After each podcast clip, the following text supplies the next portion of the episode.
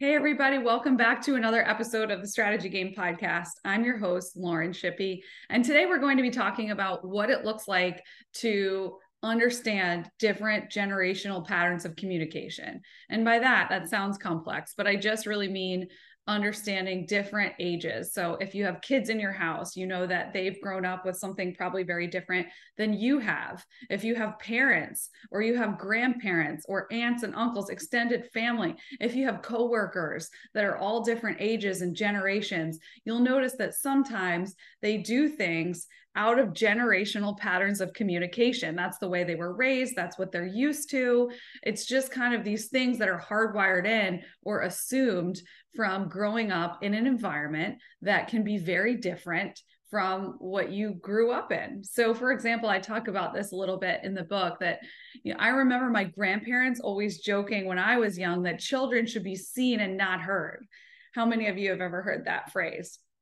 In your life. And I'm sure you can think of some other phrases or things or assumptions or um, just patterns of communication that older folks tend to say versus, you know, teenagers today, right? It's very different. So um, all of these things really impact how we communicate and how we move forward. And so, if we can understand a little bit of each generation, then we're able to say, okay, I know where some of that is coming from, I can understand that that is a product of how they grew up. Like if it's a teen or if it's a you know a child at this point the world that they're growing up in with technology the speed of technology um, not as much face-to-face communication is going to be very different than someone who's in their 80s or 90s and grew up perhaps you know, during the Depression or World Wars, or experienced a much different environment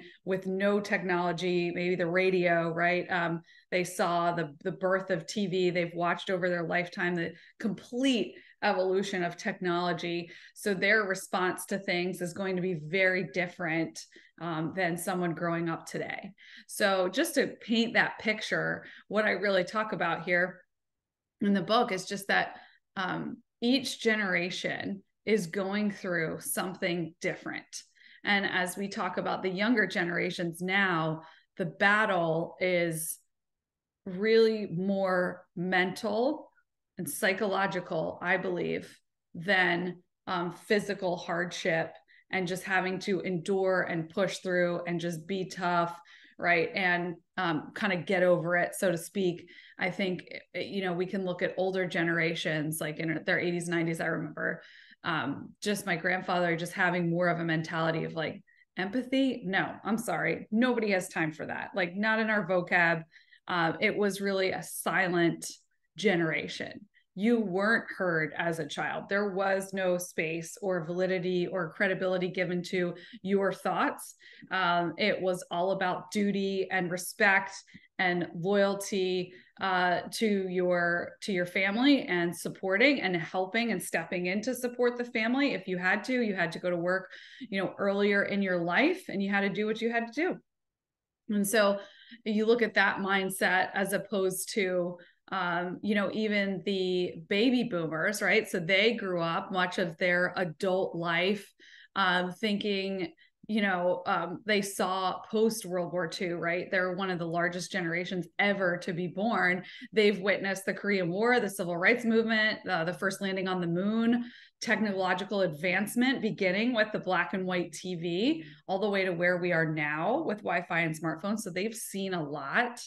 Um, and so they've realized that what they thought was set in stone isn't because they've seen so much growth and so much change.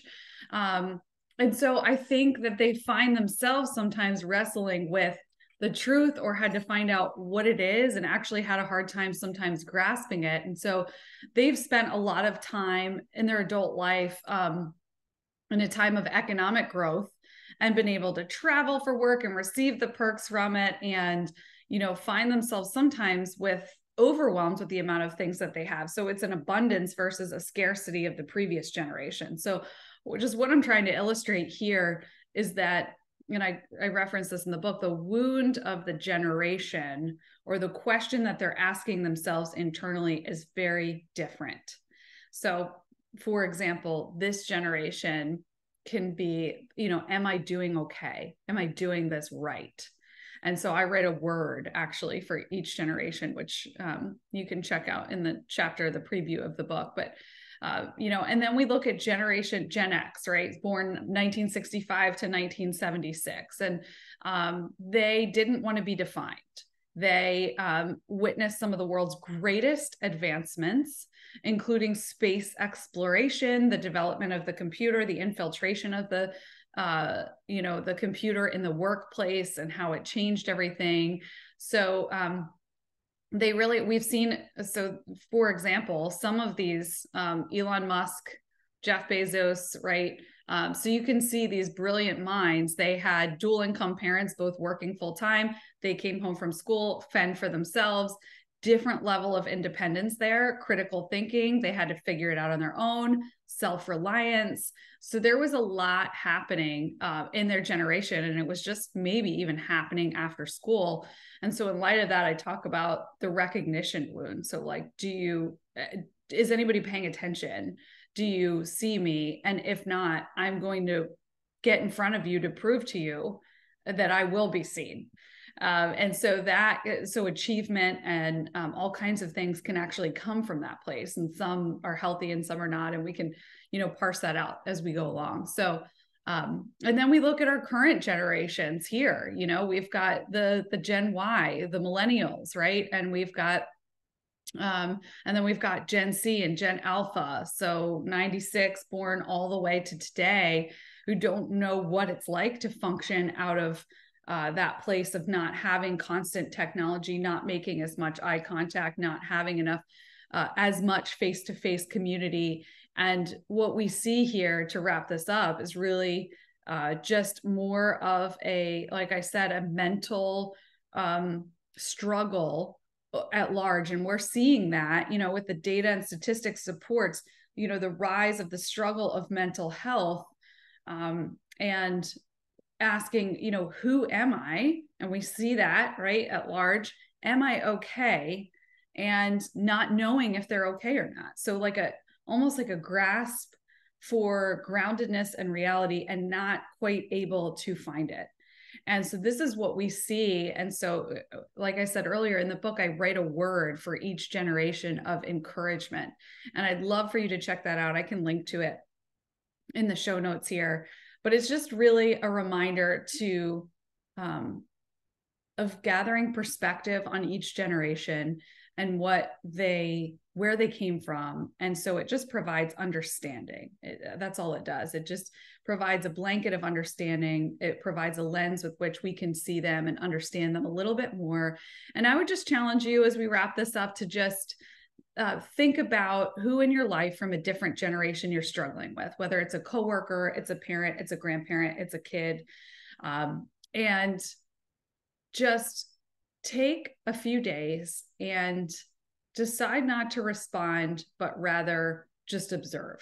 So don't respond, just observe and watch what happens when you just observe. Watch what realizations are given to you about that particular person and I guarantee you it will impact your life. So, um, thanks so much for listening in. As always, I'm so grateful for you. If you liked the show, give us a review. And for more, check out storywork.co.